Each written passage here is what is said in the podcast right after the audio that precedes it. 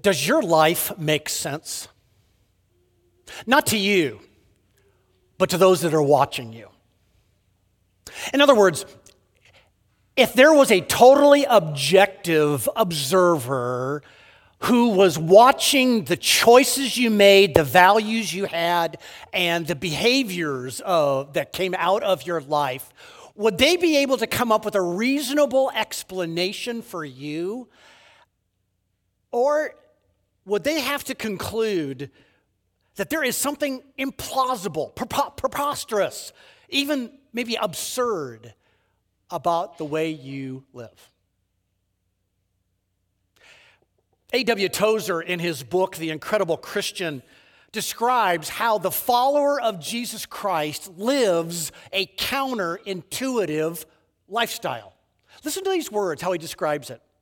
He says the Christian believes that Jesus Christ that in Jesus Christ he has died, yet he is more alive than ever before and he fully expects to live for eternity. He walks on earth while seated in heaven, and though born on earth, he finds that after his conversion, he doesn't really feel at home here. To be safe, he puts himself in jeopardy. He loses his life to save it and is in danger of losing his life if he attempts to preserve it. He goes down to get up, and if he refuses to go down, he's already down. But when he starts down, he's on his way up. He is strongest when he is weakest, and when he and weakest when he is strong. Though poor, he has the power to make others rich, but when he becomes rich, his ability to enrich others vanishes. He has most after he has given most away, and has least when he possesses most. you see, from a human perspective, our lives should defy explanation.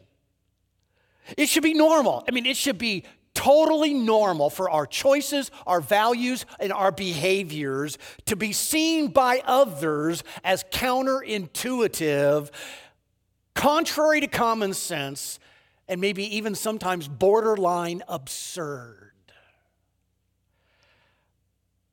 So, if the individual followers of Jesus are like that, is it any surprise then that when we gather together and we act corporately as the church, then the church is also seen as a counterintuitive group of people? That our choices and values and behaviors corporately should so consistently astonish outside observers that their conclusion about us is that something absurd is going on among them. So here's the uncomfortable question this morning Does it? After taking a break uh, to enjoy the ministry of Dr. Martin Giese last Sunday, we're returning to our summer, or the early part of our summer, summer sermon series called Dream Again. These are Sundays to examine why, at this very point in the life of Lakewood Church, that we need to both individually and also corporately release the past and reach forward to embrace what God has for us in the future. This is a time to take a stand against that insidious influence called the slow fade. The slow fade, which could lull us into a complacent contentment to just be a monument as a church instead of returning to the exciting adventure of being a movement as a church. This is a time for us to ask the Holy Spirit to do what only the Holy Spirit can do, and that is to throw gasoline on the embers of our sanctified imaginations that we might audaciously believe that the best is yet to come. That God has got some amazing things yet in store for us as a body of believers. So, to stir up our imaginations, to stir up our dreaming, we decided we're going to look at three snapshots of the local church, the early church. Each one of these is an initial expression of how Jesus Christ was building his church that he said he would do. So, two weeks ago, we were in Acts chapter 2, verse 42 to verse 47. And we saw four powerful features when a church is a movement. And I trust that as you saw those and you reflected upon them, maybe even now continuing to reflect on them, there is inside of you this prayer Oh, God, would you do that here in our midst? Do you remember what those four were? One of them was a passionate hunger to know and be transformed by the Word of God. The second one is that we wanted to have a deep loyalty to each other, seen in our sacrificial caring for each other. The third was having a sense of awe over the undeniable act of, uh, acts of God happening in our midst. And then the final one was that there was a constant flow of new believers entering in to, into the body. That was snapshot number one. This morning, let's turn to snapshot number two, which can also ignite our dreaming and imaginations. And it's found in Acts chapter 11, beginning at verse 19. As we begin to look at this, watch carefully how this first generation of believers was acting so incredibly counterintuitive. Now, as we open up to chapter 11 of Acts, by the way, if you have your Bibles open there or get your device and open to it, this story begins with the church feeling the pain of being pushed out. Now, the broader context to Acts 11, verse 19, is important to understand. For all has not been going well with the church. God is on the move. But at the moment, his followers are paying a painful price. Notice verse 19. Now, those who were scattered because of the persecution that arose over Stephen traveled as far as Phoenicia and Cyprus and Antioch. Ooh, there was a scattering of the early followers of Jesus because of persecution. What persecution? Well, we need to back up from here we are in Romans, excuse me, Acts 11, back up just a couple chapters to Acts chapter 8. And let's understand some of the context. You probably know that in the first chapters of the book of Acts, Things are going marvelously for the early church. It's growing, its impact is expanding. Things are good, and then suddenly persecution hits. The believers start being physically attacked. Chapter 8, verse 1. And there arose on that day a great persecution against the church in Jerusalem. And they were all scattered throughout the regions of Judea and Samaria, except for the apostles. Devout men buried Stephen and made great lamentation over him. But Saul was ravaging the church and entering house after house, he dragged off men and women and committed them to prison. So, starting with the stoning of Stephen, then like ripples spreading out, it went out to others who are part of that early church. Many decided, I'm going to just leave town. Others decided to stay. And some of those who decided to stay, you'll notice, were thrown in jail. In fact, look at chapter 8 and verse 3. Notice the word used there, ravaging. That word was used at that time to describe a wild beast literally tearing its prey apart. So, what do we have here in chapter 8 is that the early church in Jerusalem quickly lost a lot of its members. A considerable amount of, of its strength and vitality was gone as it was literally being torn apart. The church was devastated by grief. The church, early church, was just devastated also by a great deal of pain. So I'm looking at this passage this week and suddenly I realized, wow, there are some parallels to us. You know, the last three to four years have not been kind to Lakewood. How many here would have to admit it's been a season of confusion? It's been a season of pain. It's been a season of grieving loss. Or maybe it has nothing to do with Lakewood. Maybe it's just in your personal circumstances in the last few years. It's been brutal. Maybe you feel you would use the word ravaged, like in verse 3, torn apart. Maybe you feel confined at a, at a level because it almost feels like you've been imprisoned in some way by your circumstances. When we're confused, when we're experiencing pain, when we're struggling with loss, what we do next is right where our counterintuitive lifestyle as the followers of Jesus is going to be seen. The first generation of believers acted in an illogical way. Let's go look at it. Now, back to chapter 11, starting at verse 19. As we come to Acts 11 and 19, understand that many of these early believers, that for many of them, Jerusalem was not their hometown. They had come for Passover, they had come to st- and stayed through Pentecost, and now they continue to be there. But that wasn't their hometown. So, because of the persecution, for many of them, it seemed like this is a good time to saddle my donkey and ride, ride, ride. And so the, the early church is now scattered, kind of like cockroaches in the night when you turn on the light. Poof, they all run. One group, we're told here in chapter 11, traveled due north from Jerusalem and came to the city of Antioch, verse 20. Now, as they come into Antioch, there are several things we need to understand as they enter into the city limits. First of all, Antioch is the third largest city in the Roman Empire. It is literally only behind Rome itself and then Alexandria down in Egypt. There are over a half a million people that are living in Antioch at this very moment. Secondly, the city is a major trade center.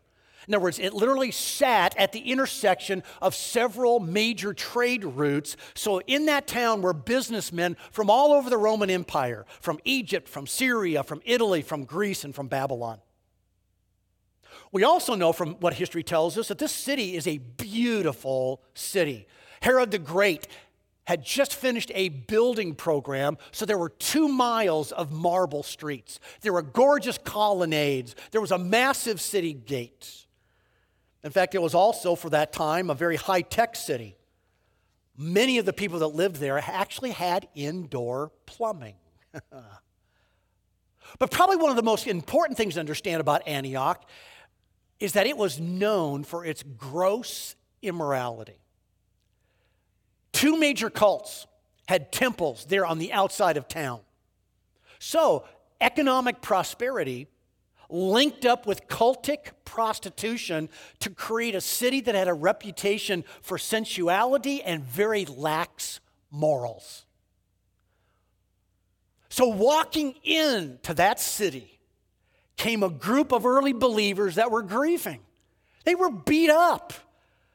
And you would think that as they entered town, they would keep a low profile. I mean, after all, why bring more pain on yourself? I mean, life had turned brutal for these followers. The wound of losing people they cared about, the confusion of abrupt change, the disorientation of now being in a new, strange, and morally offensive culture. I mean, who could blame them if they just kept their lips zipped? But these believers did not remain silent. Again, look at the text. Some came to Phoenicia, Cyprus, and Antioch, speaking the word to no one but Jews. But there were some of them, men of Cyprus and Cyrene, verse 20, who on coming to Antioch spoke to the Hellenists also, preaching the Lord Jesus. Interesting. These scattered believers, wherever they went, they were telling people about Jesus. I mean, how counterintuitive is that? They weren't whining about their circumstances, they were winning people to Jesus Christ. So they came into town and they were openly sharing about the good news. I mean, who would have anticipated that? And right here, we're introduced to a very important truth that we all ought to wrestle with.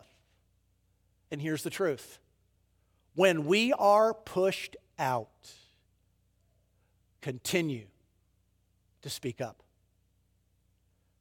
Now look at verse 20. notice how it mentions that these believers were speaking to the Hellenists? That describes people in that day who had adopted the Greek culture and the Greek mindset. In other words, Hellenists were people who did not think uh, like a Jew, nor did they act like a Jew. In other words, the Old Testament law had no influence in their mindset or in their behavior. In other words, Antioch was morally about as far away from Jerusalem as you could get. And yet, into that worst case scenario, come the followers of Jesus, boldly proclaiming how Jesus Christ had personally transformed their life. And boy, does that have some powerful application for us in at least two different ways. For example, first, counterintuitive followers of Christ realize that when we are pushed out, we are to see it as part of God's plan. God allowed the persecution to detonate there in Jerusalem. But the end result is that it scattered those early believers all the way across the whole eastern end of the Roman Empire, which tells us that penetration not preservation, is what God has designed for His church. The first church was turning into a holy huddle. God wanted them to go out beyond the cultural confines of Israel he wanted people who did not think like a Jew, did not act like a Jew, to have the opportunity to respond in faith to the claims of Christ. Which means there are going to be times when we are pushed out by God. His agenda of penetration is going to trump our agenda of preservation. And being pushed out could sometimes come by our external circumstances turning very painful on us. Like having a job change that we weren't expecting, losing a job in a way that we weren't expecting. A physical move is required of us. We lose our health, we have a financial setback. There's the loss of an important relationship. I mean, the list can go on and on and on of what's incredibly painful.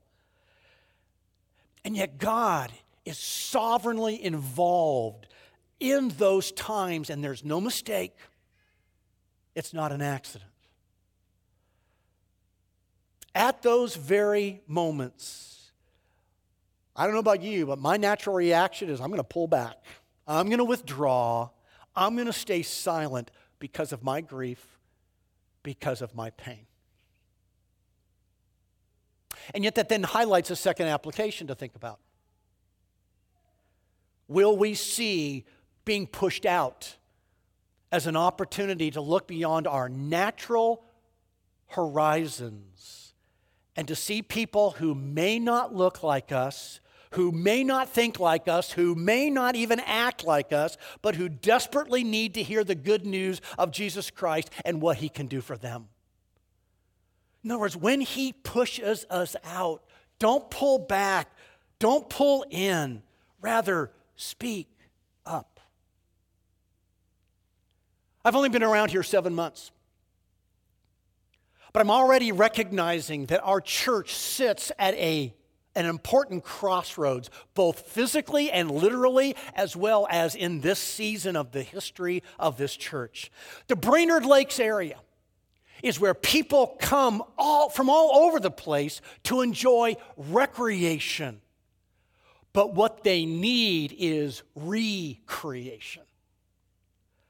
The cabin and lake culture here lures people to come in, and oftentimes what they settle for is a brief season of finding relief when what their heart needs is restoration. And are they going to hear from us? even if it's spoken from a context of personal pain, what Jesus Christ can do for them. See, it is so, so counterintuitive to continue to speak up when we've been pushed out. Now, back to the text. Let's look at the second part of the story. The good news was being shared, and then came the surprise of phenomenal response. Look at verse 21. And the hand of the Lord was with them, and a great number. And by the way, this, that phrase, great number, is going to be repeated several times in the rest of this paragraph. And a great number who believed turned to the Lord. Isn't that incredible? Large numbers responded. I mean, who would have thought that these wealthy, influential, immoral, urban sophisticates would see their need of Jesus? Who would have thought? Of course, the answer is right there in verse 21. The explanation? The hand of the Lord was with them. God was doing more than they could ask or imagine. You know, so often we think that just because someone has a great deal of money, that someone has a great deal of influence, someone has a great status in this world, they've got a lifestyle with no moral restrictions, that they don't have any spiritual needs. And we can get sucked into thinking that, and it not only influences how we relate to them, it influences how we uh, initiate towards them, and we think that those things really do satisfy. And that these kinds of people are not really looking for something real. I mentioned several weeks ago that there was a, uh, a time when I had the privilege of being the interim pastor in Colorado Springs, and it was where this dying church, Bethany Baptist, ended up God merging it with a new church plant, and it became a church called the Sanctuary. And I think I told you that the, the sanctuary is located on a side of town that's got a real rough edge to it. Um, and one of the things they started doing immediately was on Christmas Eve, they held what they called Blue Christmas. And it was a celebration, it was a worship time, but they understood that for many people in their immediate community, Christmas can be a very painful holiday to endure. And so they did have a worship service, but they toned down the celebrative character of it and made it more reflective on what did the incarnation of Jesus Christ mean for us. So to advertise for it, they would put an ad in the personal columns in Craigslist. Well, one year there was a young woman in town that went to Craigslist, went to the personal columns, because basically it was Christmas. It was a tough time of year. She was just looking to find a guy to have a hookup with. She saw the ad from the church. She was compelled, and so she went. And at the end of the service, this young gal met Jesus. See, what looks so good what looks to be so satisfying literally often leaves a, a, person feeling empty and restless because every single person has this God shaped hole in their soul that literally can only be filled by Jesus Christ. Do I believe that? Now look at verse 22. Even though Antioch is 300 miles away from Jerusalem, what happened? The report of all this, of what's going on in Antioch, came to the ears of the church in Jerusalem, and they sent Barnabas. So, what was left of the church in Jerusalem hears of the good things God is doing among the Gentiles in Antioch, so they send one of their key leaders, Barnabas. Now, again, remember what's been happening in the church at Jerusalem recently. They've been going through a very brutal, rough period of time.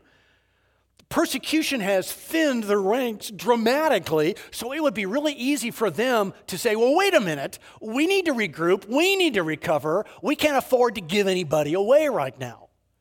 But that's not what they did, is it? They sent one of their key guys to be of help. Why? Because they felt responsible for this growing movement among the Gentiles. And look what happens when Barnabas arrives, starting at verse 23. And when Barnabas came and saw the grace of God, he was glad. And he exhorted them all to remain faithful to the Lord with steadfast purpose. For he was a good man, full of the Holy Spirit and of faith. And a great, here we go again, great many people were added to the Lord. Isn't that fascinating? Barnabas comes. He sees these great things that are happening, and what does he do? He challenges these new believers to a strong commitment level of staying tight with Jesus Christ. He doesn't lower the bar, he raises the bar, and what happens? More people come to Christ. And there's the second major truth to wrestle with in the passage. When good news spreads out, give to build deep. The church of Jerusalem did not even hesitate to send Barnabas to them. They were not about ready to protect their own resources when God was doing something wonderful up in Antioch. It didn't matter that they were Gentiles. It didn't matter that they had their own needs. People were coming to Christ and godly leadership was needed. Well, the practical application of, of that is, is enormous for all of us because it challenges us, just like the first truth challenged us. This one challenges us to ask when I see the hand of the Lord moving, am I willing to give away the best of resources that I have for the sake of helping new believers grow deep into Christ? What are some of those best resources? Well, like the church in Jerusalem, we may be asked to intentionally invest people. Are we ready? Are we willing to give the best of our personnel to the purposes of the Great Commission? Now, don't think corporately here with me for a moment. Think individually, personally about this. Parents, what if that means being supportive of your son or daughter who wants to serve the Lord in a cross cultural ministry for the rest of their life and they're going to live on the other side of the world from you? Grandparents, what if one of your grandchildren wants to go? As a pastor in Florida, I was really tested on this one. There was a point in the life of the church there in Florida when it was a we were going through a very difficult time. And I really needed every godly elder I could find to stand with me. And yet it was right at that point that one of my best elders came to me and said that he and his wife were feeling called to join a ministry in China. I remember thinking, wait, I need you here. But was I willing to have an open hand for God to take some of the best and invest it somewhere else where He was really needed? Are we willing to intentionally invest the best personnel we have? A second one is how about the resource of our emotional energy? In the midst of my pain, am I willing to have my heart fall in love with new believers? Some of whom may still have offensive habits and irritating perspectives on life. Am I willing, even in the midst of my pain, to open up my social circle to brand new, new believers, investing in them to help them grow in their knowledge of the Word of God, their relationship with Jesus Christ? Am I, because I'm more mature, willing to adapt my preferences in order to see them mature in Jesus Christ? Am I willing to invest emotionally? And obviously, a third way is am I willing to invest my finances? Am I being generous financially in giving to the Lord so that through this church, God's kingdom purposes, starting in this community and reaching out across the world, can continue to be achieved? Now, look at the text. What was the result of this kind of sacrificial investment in resources being given to new believers to go deep? Well, the attendance numbers continue to fly off the chart. And what does Barnabas do? Verse 25 He went to Tarsus to look for Saul, and when he found him, he brought him to Antioch. Why did he do that? Because Barnabas realized that he alone could not meet all the needs of that growing church. Okay, if one person can't meet all those needs, what are the needs? Well, look at the text. Last part of, or the middle part of verse 26. He brought him to Antioch, and for a whole year they met with the church and taught a great many people. Ooh, there's the need. The need was for biblical teaching. One person couldn't do it all. It needed a team. And so, for a whole year, Paul and Barnabas together did nothing but build into these young believers. They purposefully and intentionally cultivated spiritual maturity. And what they did was incredibly powerful. Because look at the undeniable mark in the last sentence of verse 26. And in Antioch, the disciples were first called Christians. Okay, look carefully at that. The title Christian was not something believers called themselves. Rather, this was something the unbelieving community called them. In other words, that year of teaching had so transformed these new believers' lives that people on the outside began referring to these believers as, oh, you Christ like ones. And that was not a compliment. It was a very derogatory term. You see, Barnabas was not content just to see more and more people come to Christ, though he was glad, as we saw that up in verse 23, that it was happening. But he knew that the growing quantity needed to be matched with a deepening quality of a spiritual life. In other words, it is dangerous for a church to be a mile wide, but only an inch deep. In fact, Paul describes this strategy for us later in his ministry in Colossians chapter 1 and verse 28 when he writes for us, We proclaim him, meaning Jesus, admonishing and teaching everyone with all wisdom so that we may present everyone perfect. Literally, that word means mature in Christ. So, in the early church, God's word was not only about passing along correct biblical information, but it was also seeing truth as a catalyst for life transformation. It changed people's lives. But unfortunately, we live in a day where many in evangelical churches have got this all messed up. Many people are under the mistaken notion that if they fill their heads with a bunch of biblical knowledge, then they are spiritually mature. But this passage shows us that's not the truth. Life change is the ultimate evidence of maturity. By the way,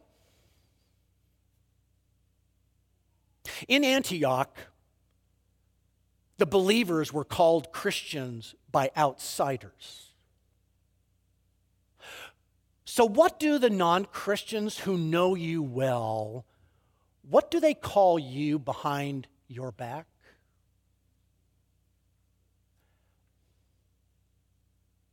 The first snapshot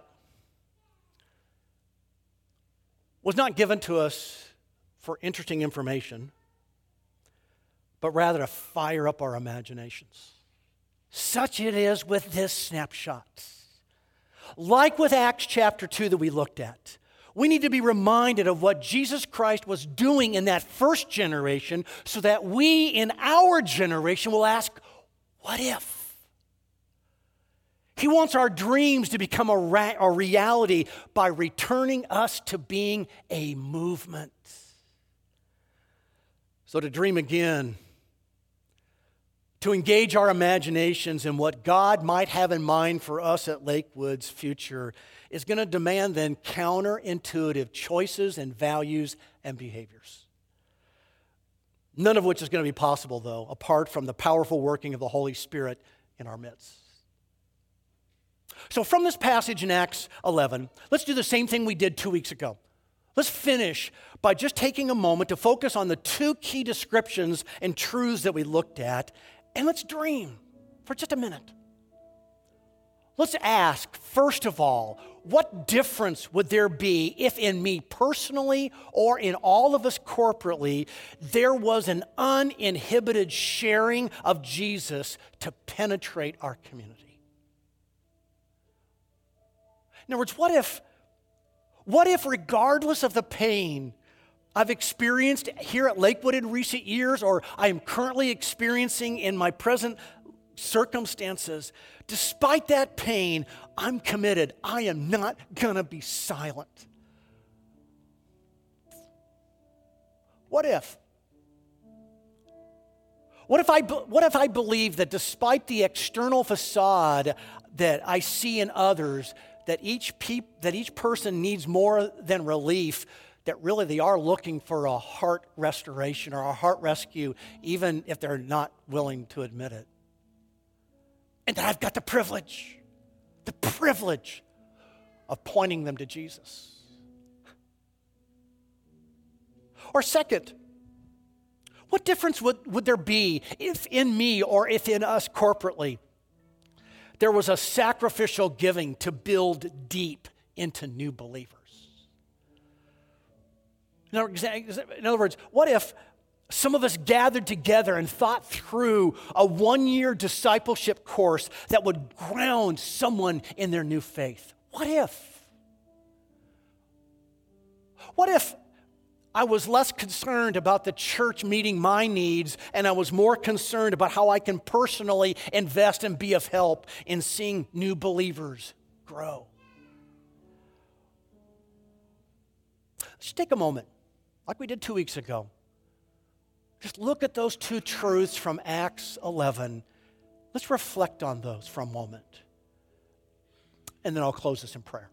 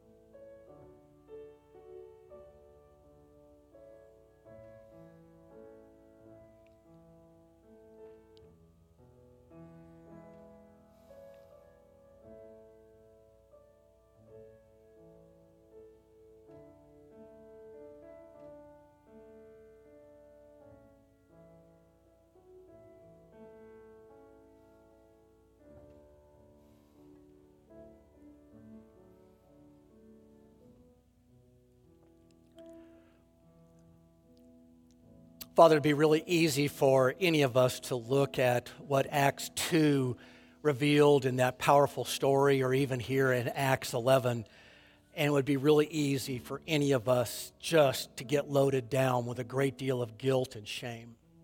But that's not your intention.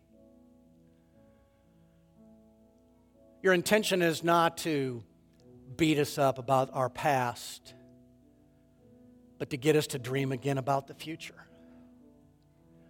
because we see in these stories your intention for building your church, even in cultural contexts that are hostile to the gospel.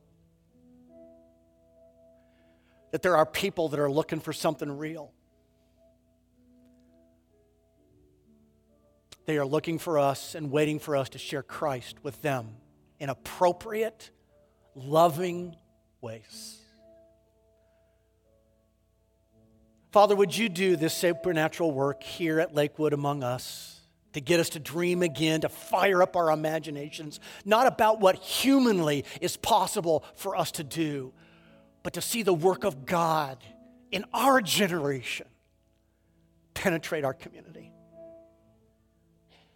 And Father, may we be known as a church that's not a mile wide and an inch deep, but rather wants to see the Word of God known and allow it to transform the way we live. Father, these are pretty audacious prayers. But Father, we pray it not wanting man to get any kind of credit whatsoever, but that we might be your church in this generation, in this community, in a way that brings you glory. Oh, Father, would you do that again here among us, we pray. In the faithful and powerful name of our Heavenly Father, we ask it. Amen.